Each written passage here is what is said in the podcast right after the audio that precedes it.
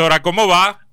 Hola Antonio, buenas tardes para vos, para Sebastián, para Lucas, para nuestra audiencia. Bien, ¿ustedes cómo andan? Movidita la tarde de hoy. Efectivamente. ¿Y al negro La Rosa? ¿No, no, no lo saludas?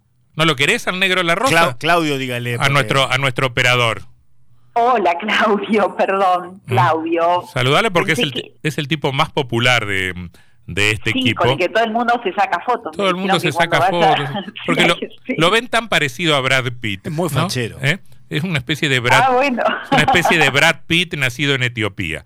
Bueno, Bueno, Claudio, perdón, buenas tardes. a mí me da, me da un poco de miedo cuando me entero de, de- de- del título de tu, de tu micro, porque ahora es La escuela y el destino. Caramba. ¿Qué pasa? Sí, vos sabés que en realidad eh, surge así el tema de hoy, o el, el tema para el micro de hoy. Una profesora que suele comentar lo que escucha en el micro y es de interrogar lo que, lo que decimos, dice, Marisa aborda la presencia de la idea de destino en la educación, en la escuela, ¿no? Y la propuesta, o sea, el pedido que me hace surge por el comentario en la sala de profesores de alguien que dice, ese chico no es para esa escuela. Mm. Y bueno, la verdad que nosotras este, nos quedamos pensando con ella y yo escucho la propuesta y acá la traigo, ¿no? ¿Y por qué Eh, alguien no se, por qué alguien no sería para esa escuela? ¿Qué tiene la escuela Claro. que no se corresponde con el chico o qué tiene el chico que no se corresponde con esa escuela? Exactamente, ¿no? Esta, esta idea de, de destino como lo que está fijado o lo que está prefijado para alguien, ya sea por su cuna, por su familia, por su barrio, ¿no? La idea de, de destino en términos de, de predestinado, ¿no? Preasignándole un lugar antes de que él pueda tener una determinada eh, existencia, ¿no? La verdad que es algo que, que uno escucha, ¿no? Eh, digo, yo me acuerdo de, de algún comentario de otros tiempos cuando decían al, al, al colegio Pellegrini en, en Buenos Aires, es el mejor es la escuela del país. Y me acuerdo que el profesor Lambrusquini decía, es la escuela que tiene, o el colegio que tiene los mejores estudiantes del país. No la mejor escuela, sino los mejores estudiantes del país, ¿no?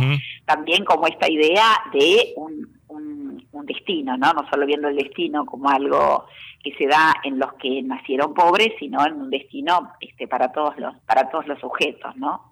Yo pienso también esta idea de destino como una contradicción a nuestra ley de educación nacional que es tan clarita en, en proponer, en ordenar, en indicar una educación para todos, ¿no? Y en esa educación para todos, en el sentido de una educación para cada uno, y como nos ha enseñado el maestro Escriar, una educación para cualquiera, ¿no? Educar a todos es educar a cualquiera y a cada uno, este juego de la singularidad y, y la, y, la, y la pluralidad de la educación y esto de ver la educación como posibilitadora de ser otras cosas Mm. de lo que ya somos después de pasar por un por un acto educativo. Déjame decir algo más que, que yo sé que es provocador para los antisar, Decime. Para los antisarmientinos. Educar al soberano sería.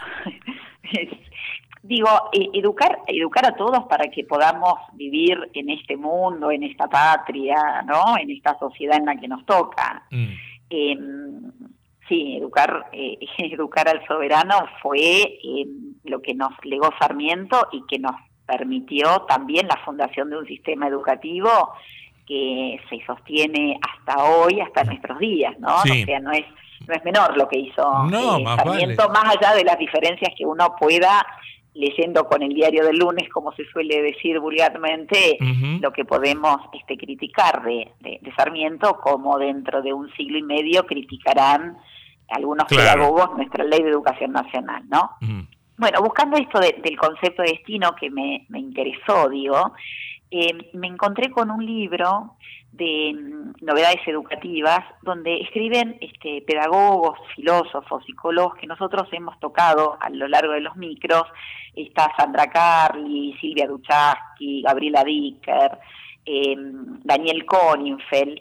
Y el libro se llama eh, Infancias y Adolescencias, Teorías y Experiencias en el Borde.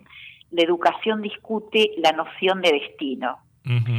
Y elijo de ese libro, para comentar brevemente, el escrito de Violeta Núñez, que es una pedagoga especialista en pedagogía social de la Universidad de, Barcelona, y ella escribe bajo el título de Infancia y menores, el lugar de la educación frente a la asignación social de los destinos. Y mm, ella en el, texto se, interroga sobre la función educativa, el alcance que tiene, los límites, en el marco de las modalidades de segregación que ella eh, denomina los procesos de, exclusión, ¿no? los procesos de, exclusión actual. Y a lo largo del texto, ella hace un análisis de por qué se dan estos procesos de exclusión y lo que necesitamos para que estos procesos de exclusión este, dejen de darse, y propone hacer de la educación un antidestino. Eh, práctica que juega, dice ella, caso por caso contra la asignación cierta de un futuro ya previsto. Claro, claro, claro. Y nosotros decimos, eh, lo que decimos tantas veces aquí, eh, la escuela es la, la, institución que puede arrebatar, que puede anular, aniquilar el destino, ¿no? O el sacar de la vuelta de la esquina un, futuro predeterminado para, para cada sujeto. Y digo, uno aquí en, la celebración también de los 50 años de, la UNER, uno dice el lugar preciado de la escuela pública, de la, de la, de la universidad pública. Em, em, Violeta Núñez también dice en el texto que si nosotros logramos alejarnos de, del mandato uniformizante del autoritarismo, así como de la ingenuidad del mandato de la ilustración, tal vez podamos inventar nuevas maneras de trabajo en, las instituciones educativas. Y uno mira las escuelas de, de la provincia, bueno, de la ciudad, y uno dice verdaderamente hay un hay por un lado una política educativa, hay por un lado una acción de gobierno que marca las prioridades, que señala un camino eh, con el presupuesto que otorga el, el, cumplimiento a la ley de educación nacional. Pero por otro lado, también está el acto educativo, ese acto singular, cara a cara, de uno a uno, que se hace en el aula, en esa relación del estudiante con, con, el maestro, en el que se juega o se debiera de jugar la posibilidad de, de otro porvenir. Y bueno, la, escuela en ese acto de, de, transmisión de la cultura, de, heredar eh, el patrimonio de la, de la humanidad, tiene esta posibilidad de no solo de construir fraternidad, de donar experiencia, sino de abrir otras puertas para que el destino no sea este, una una pared que tengan los, los nuestros para creer y poder este, seguir aprendiendo, ¿no? Y entonces, ¿Cómo cerramos? digo, digo, a mí me gustaría este, cerrar con este pensamiento de que la escuela eh, puede hacer la diferencia mm. entre los estudiantes y a muchos sacarlos de ese destino al que al que están parece mandados como por por un tubo. Claro, no solo eh, pienso, perdóname, no solo que puede, sino que sino que debería, ¿no? Este, en el contexto de, vos mirá las estadísticas, ¿no? Y te dice que más de la, una cosa tremenda, más de la mitad de los pibes están metidos en la pobreza, ¿no? Este, viven, viven en hogares pobres. Eh, y yo he escuchado muchas veces este, que se repite como, como una consigna de que la educación es la herramienta principal que, que posibilita o que facilita o que hace posible o cristaliza la posibilidad de la movilidad social eh, ascendente. Eh, debe ser así nomás, seguramente debe ser así.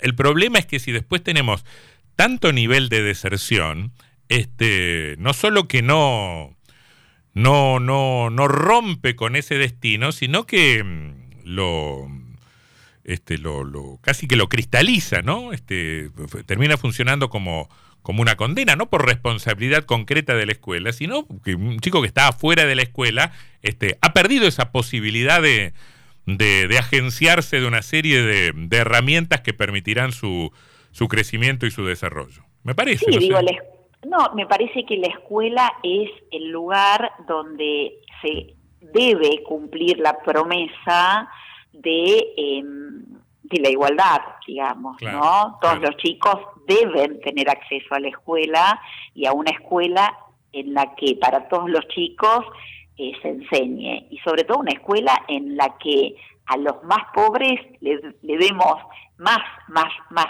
recursos, pero sobre todo más bienes culturales, ¿no? Que tal vez es en la escuela, o seguramente más que tal vez es en la escuela, en el único lugar en el que puedan recibir, ¿no? Eh, los libros, el acceso a internet, digo, esto de encontrarse con, con el patrimonio cultural de la, de la humanidad, ¿no? Buenísimo, buenísimo. Sí, debe ser, debe ser. Debiera no, ser. no puede ser, sino que debe ser. Debería ser, Debe ser debería así, ser. ¿no? Y Bueno. digo, para, para cerrar, digo, y sobre todo pensando en el rol que tenemos eh, los maestros en este hacer escuela y en este borrar los destinos, digo, mm, traje una mm, frase muy breve de María Zambrano que dice, hay acciones minúsculas destinadas a un incalculable porvenir. No para darle, no para darle, esto le agrego yo, toda la responsabilidad a los maestros, sino para reconocer en los maestros la posibilidad de huellas verdaderamente indelebles en la vida de los sujetos. Mm. Profesora Marisa Massa, muchas gracias. ¿eh? De nada, hasta prontito. Chau, chau.